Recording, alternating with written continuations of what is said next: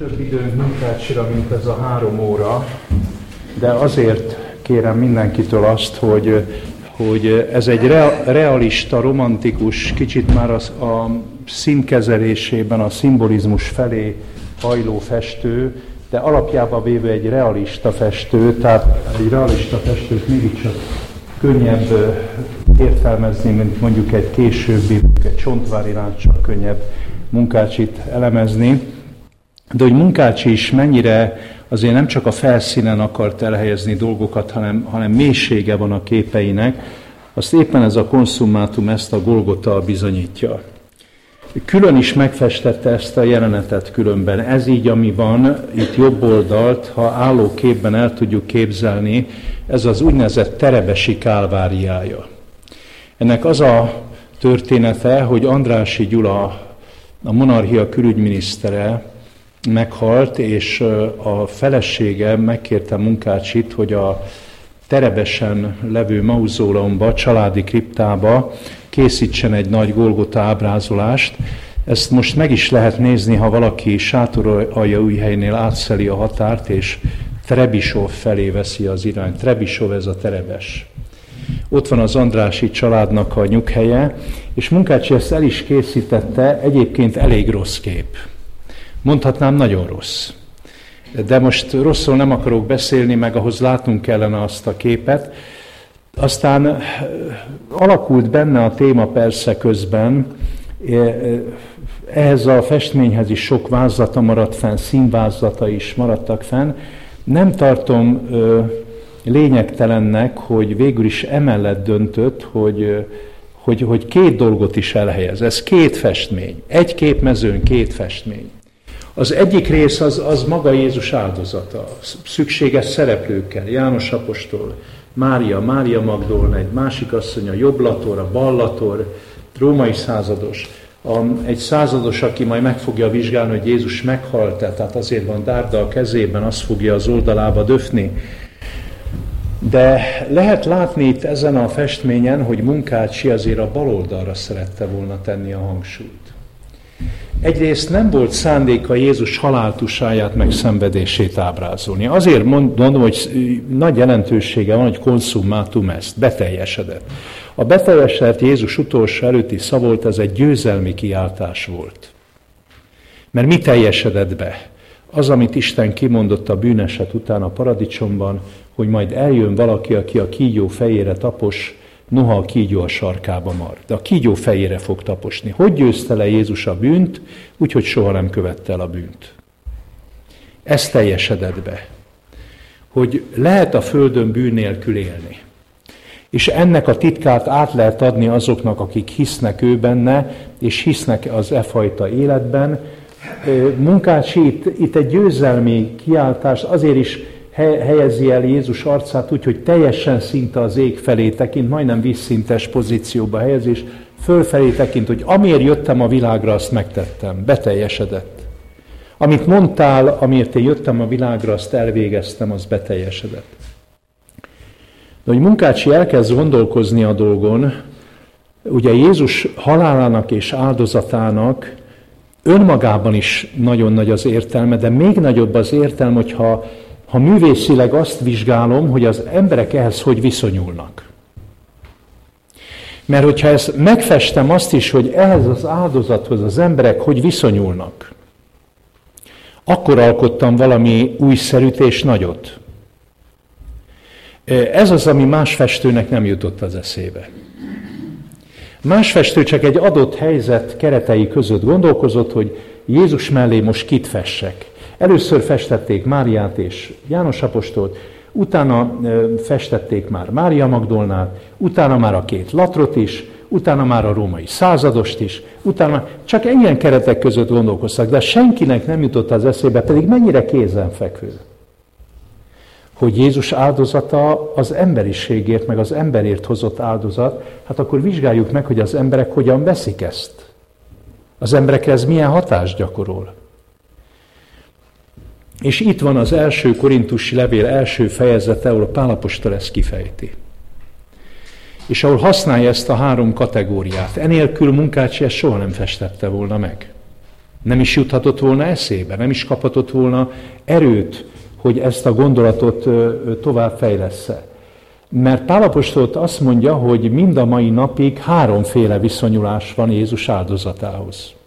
Háromféleképp, minden ember viszonyulása a három kategória egyikébe betehető. És ezt nagyon rövid szavakkal adja tudtul. Az egyik embercsoport bolondságra veszi az egészet, nem foglalkozik vele. A másik nem veszi bolondságra, csak megbotránkozik rajta. Fennakad, megütődik, megbotránkozik. A harmadik csoport jár jó nyomon, mert nem lesöpri ezt a kérdést, nem, nem magát teszi mértéké a kérdés eldöntéséhez, hanem elkezd gondolkodni és utána járni, és ha elkezdünk gondolkodni és utána járni, hogy Jézusnak miért is kellett meghalnia, miért nem volt ez kikerülhető dolog? Miért nem lett volna elég Jézusnak csak tanítani a csodát tenni, és utána visszamenni a mennybe, hogy íme emberek, így kell élni, hát éljetek így. Ez nem lett volna elég. Miért kellett neki az életével fizetnie? Miért kellett nem így mondjuk, hogy áldozatul esnie, mert ez helytelen megfogalmazás, hogy Jézus áldozatul esett, áldozatul adta magát. Jézus nem a gonosz emberek áldozata, Jézus a gonosz emberiségért tudatosan vállalt egyetlen egy mentőöv, mert ha Jézus nem hal meg, akkor az emberiség, a gonosz emberiség egyetlen egy orcáján arcizom nem rezdül. Jézusnak azért kellett meghalnia, mert a másokért való önkéntes áldozat az egyedüli eszköz arra, hogy az emberet felébressze az ember a bűn következtében nagyon elaltatott és elzsongított állapotban van. Ebből az állapotból csak az ártatlannak önkéntes áldozata az, ami úgy, úgy Vörös Sándor szavával mondom, ocsúgy fel lomha szörnyeidből. Fel kell ocsúdni, valami kábaság van az emberen. Ebből a kábaságból, ebből az elvarázsolt állapotból, ha valami fel tud bennünket ébreszteni, az az ártatlanok halála, mint hogy ma is nézzük meg, hogy emberek, akik teljesen elfásultan élnek, akiknek az arcizmuk nem rezdül már semmire se, hogy mi történik a világon, de hogyha azzal szembesülnek, hogy mondjuk egy kisgyereket megölnek, vagy egy ártatlan valakit megkínoznak, arra azt mondják, hogy na hát ez, ez már borzalom. De hogy mondjuk 50 ezer embert megölnek Afrikában, az arcizma nem rezdül már a mai embernek, mert már az ilyen hírekkel tele van a, tömegkommunikáció.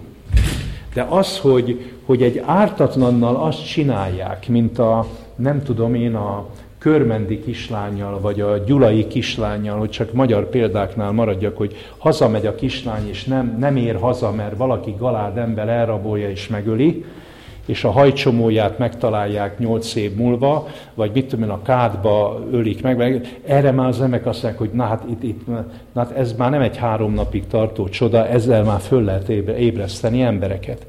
Jézusnak azért kellett meghalnia, mert az emberben olyan kemény a belső önigazolás, olyan kérlelhetetlenül kemények vagyunk belül, ezt a keménységet, ezt a páncélt más nem üti át, mint az ártatlannak, aki azonban nem gyerek, nem csecsemő, hanem felnőtt, 33 és fél éves, önkéntes, tudatosan vállalt halál, hogy talán ez, ez az, ami megállítja az embert, mert megáll ez az ember, megfogja a lókantát, hogy álljok meg, és akkor szembesülök vele.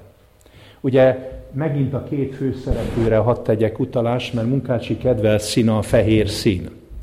Itt is, ha ránézel a képre, rögtön Jézus fehér ágyékötője és a fehér lovas ötlik a szemedbe, mert a erős a vörös szín, mondjuk János apostoli, a hóhérnek a kék színű ruhája szinte így a ketté választja ezt a csoportot, meg azt a csoportot, de azért a fehér szín itt is domináns, mint a trilógia mind a három festményén. Munkácsinak különben a kedves színe a fehér volt az már önmagában is sokat mond, hogyha egy, egy, egy festőnek a fehér szín kedves a színe, nem? Miért?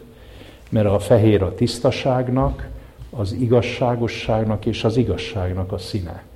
Na Munkácsi egy igazságkereső festő volt, Munkácsi nem egy nem csak úgy festette az enteriőröket, meg a párizsi szalonokat, arra is képes volt, mert nagyon jól tudta, hogy aki ekkora tehetség birtokában van, azt valahol pénzé is kell tenni, és ő neki két palotát kellett föntartani, és hetente két-háromszáz embert hívott meg a, a heti összejöveteleire, ahol Liszt Ferenc zongorázott, vagy mások adtak elő.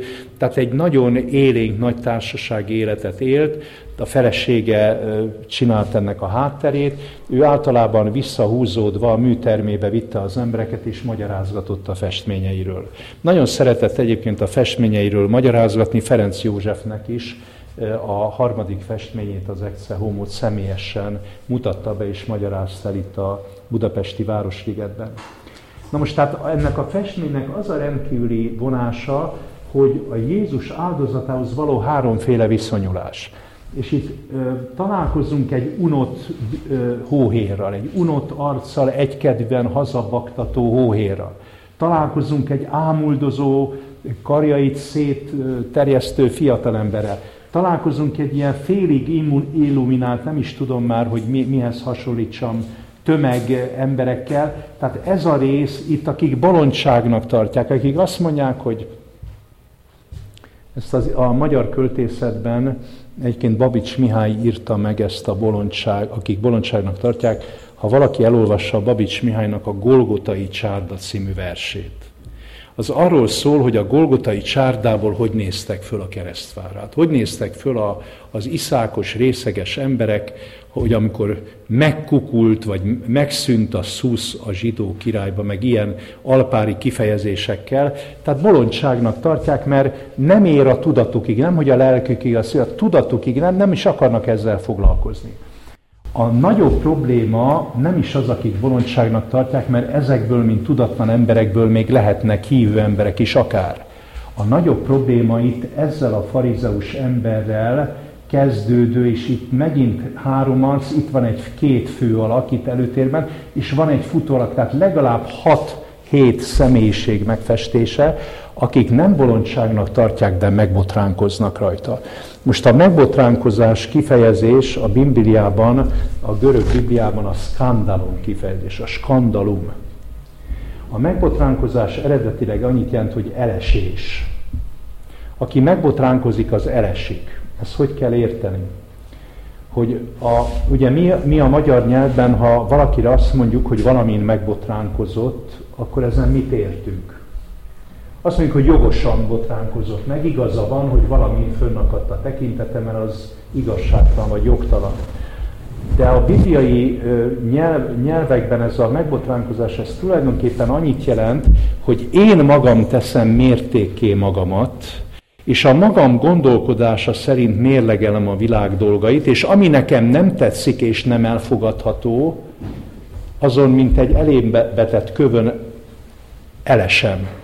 Innen van a skandal, mint elesés. A, a nagy probléma az, hogy ugye ezeknek az embereknek, akik bolondságnak tartják Jézus halálát, ezeknek nincs is gondolkodásuk. Ezeknek van gondolkodásuk, ezeknek a vallási vezetőknek, de a gondolkodásuk mértékévé a saját gondolkodásukat teszik. Itt a probléma. A gondolkodásuk mértékévé a saját gondolkodásukat teszik. Abból nem, nem hajlandók kilépni inkább elmenekül, semmint hogy ő szembesüljön egy másfajta gondolkodás, másfajta válasza előtt. E, ez, ez nagy probléma. A, a nem Isten szerinti vallásosságnak ez a nagy problémája, mert hogyha az ember magát teszi mértékké, akkor onnan ki fogja kiemelni. Mert annyira biztosak, hogy nekik van igazuk.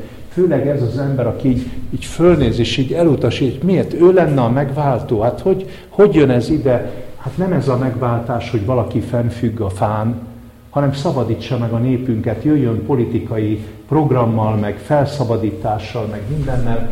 Hát ő lenne, hát egy, egy mélységes lenézés van, egy mélységes elutasítás, mert az én mértékemnek nem felel meg. Ez már probléma. Ez sokkal nagyobb probléma, mint ezeké. Itt van a tudatlanság, itt a vaskos hitetlenség. És Isten a tudatlanság idejét elnézi, de a hitetleneket, a, a magabízókat, a magukat igazolókat ki fogja megmenteni. A saját karmából ki fogja megmenteni az embert, ha nagyon a karmában akarja az ember tartani önmagát.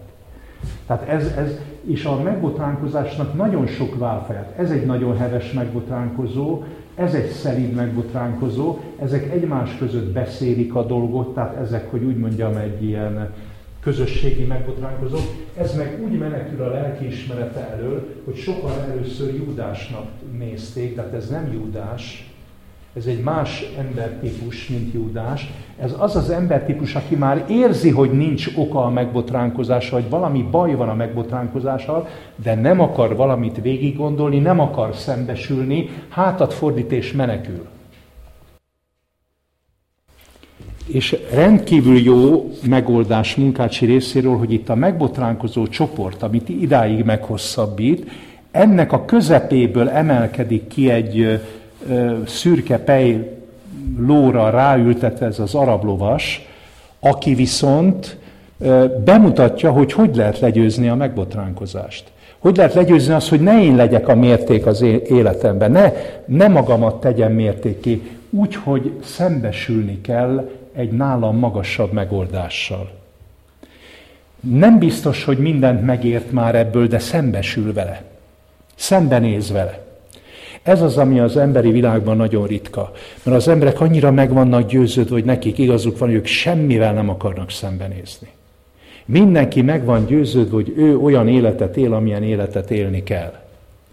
De hogy szembesüljek egy nálam magasabb rendű megoldással, hogy megálljak az életben. Ugye Pascal híres mondása, az emberi problémák egy okra vezethetők vissza, hogy az emberek nem ülnek le naponként fél óráig egy üres szobába, és nem gondolkoznak, nem szembesülnek a, a náluknál nagyobb életigasságokkal. Ő ezt teszi, megállítja a lovát, Jézusra tekint, és hát a kinagyításban még inkább lehet látni, hogy ilyen összevont szemöldök, tehát itt a komoly gondolkodás, komoly szembesülés.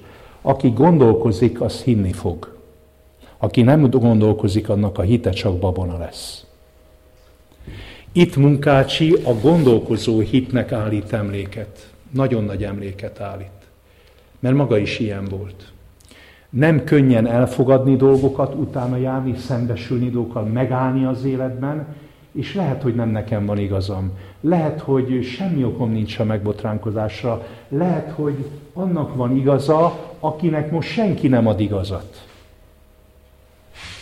Ez a nagy ebben a képben. Itt két fő szereplő van, Jézus és az ő áldozatára gondolkodva föltekintő, egyáltalán az egész életsorsára és megváltói áldozatára gondolkodva odafigyelő ember. Ezért mondom, hogy 1 Korintus 1-nek a, a, a szellem ujját érezzük, mert az egyiknek bolondsága, a másiknak botránkozás. Mi, akik hiszünk, nekünk az Isten ereje. Mert ha valamit végig gondolok, és az igazi végig gondolás után van a meggyőződés. A meggyőződés más néven hit. A hit az meggyőződés, megbizonyosodás. Az viszont erőt ad az embernek. A felismert igazság mindig, a legnagyobb erőt az életünkhöz mindig a felismert helyére került igazságok adják. Erős akarsz lenni? Legyél gondolkozó ember, a dolgoknak utána járó ember, és, és bizonyosságra törekvő ember. Ha, ha nem törekszel a bizonyosságra, beéred a valószínűségekkel, beéred a tömeg véleményével, beéred mások véleményével, hát akkor mi, milyen erő van ebben az emberi életben? Semmilyen erő nincsen. Ezért mondja Pál, hogy mi, akik hiszünk, akik nem bolondságnak, nem botránkozásnak tartjuk, nekünk az Isten ereje Krisztus áldozata. És ezt, mondom, festők közül még a gondolatáig se jutottak el a festők, nemhogy a megfestéséig. Én ezért becsülöm nagyon a Golgotát, és ezért valami igazságszolgáltatást érzek abban, hogy ez a festészet történetnek a legdrágább képe. Ezt a piac így honorálta. Sokszor a piac, amit beáraz, abban van valami. Az nem mindig csak a piszkos anyagiakról szól, az sokszor eszmei dolgokról is szól. Ez a Véneméker, ez az amerikai üzletember valahogy meglátta ebben a festményben a, a nagyon nagy alkotást. Ott száz évig volt Amerikában, most ellenőriztem, hogy ki juthattam én is Amerikába. Elmentem Washingtonba a Nemzeti Képtárba, és megkérdeztem, hogy Munkácsiról hallottak-e az ottani idegenvezetők. Hát biztosítottak arról, hogy nem.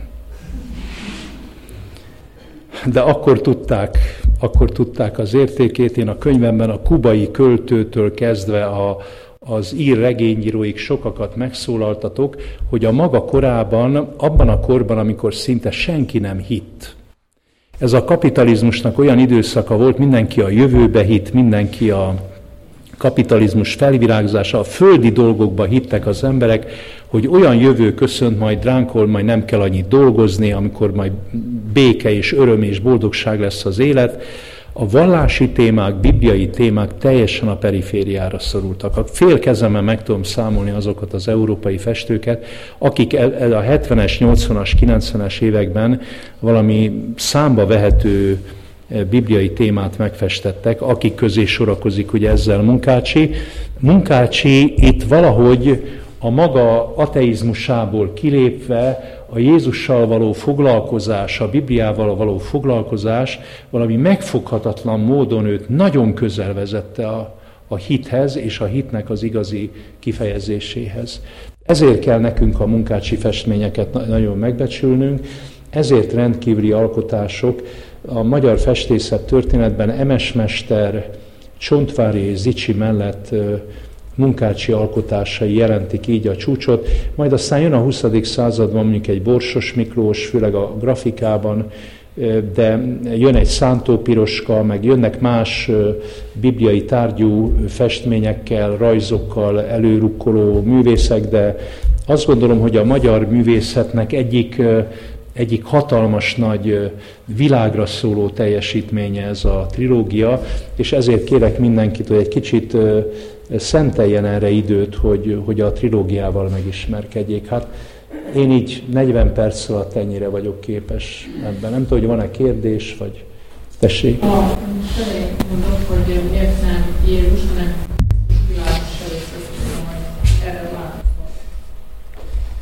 hogy igen, igen. Ja, igen, igen, a Revickivel kapcsolatban mondtam. Igen. Ugye ezzel kapcsolatban azt kell elmondani, hogy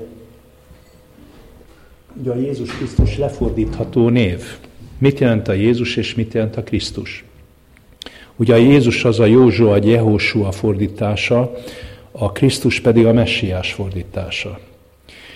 A Jézus ugye az szabadító, a Krisztus pedig ugye a felkent szabadító.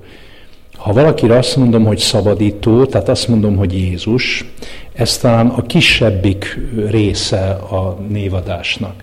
A nagyobbik és súlyosabb része az, hogy mert ugye sok, sok ember másokba is szabadítót látott, meg szabadítót keresett, emberekbe is kerestek szabadítót.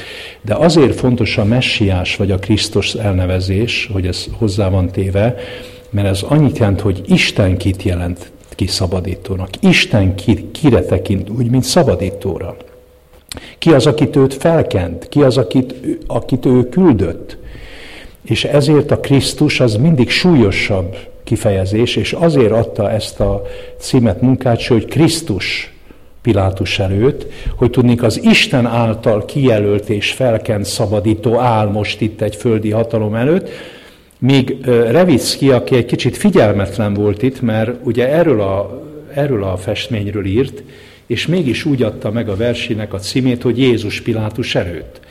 Persze lehet, hogy ez tudatos volt ő neki, akkor nem volt annyira Krisztus a Jézus, csak Jézus volt, egy szabadító volt. Mondom, hogy a sok szabadító közül akár, mert az emberek sok mindenkiben akarnak szabadítót látni, nem?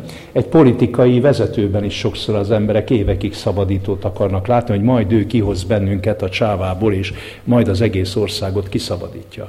De ki az, akit az Isten mutat, hogy ő az egyetlen szabadító? A többire mondhatjátok, hogy szabadító, de egyetlen egy valóságos szabadító van, és ez az általam kijelölt Jézus, aki a Krisztus. Tehát ezért nem mindegy, a, hogy melyik szót mondom, hogy Jézust mondok, vagy Krisztus. Ma a Krisztus az mindig erőteljesebb kifejezés, mint a Jézus.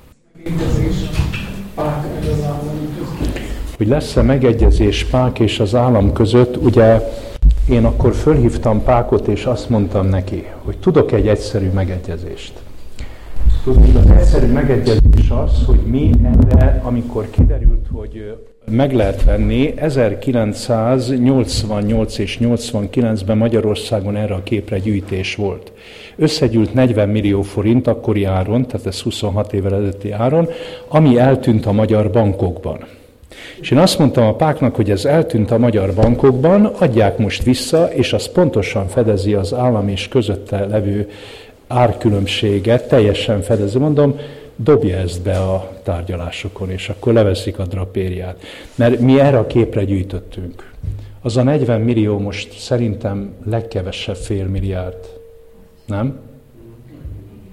A legkevesebb, tehát egy tízes szorzó számmal a 88-as pénzünket meg lehet szorozni, ez 4-500 milliónál az a pénz, ha még a kamatokat is hozzászámolom, lehet, hogy még egy milliárdot is verdesi, köztük meg azt hiszem fél milliárd a különbség.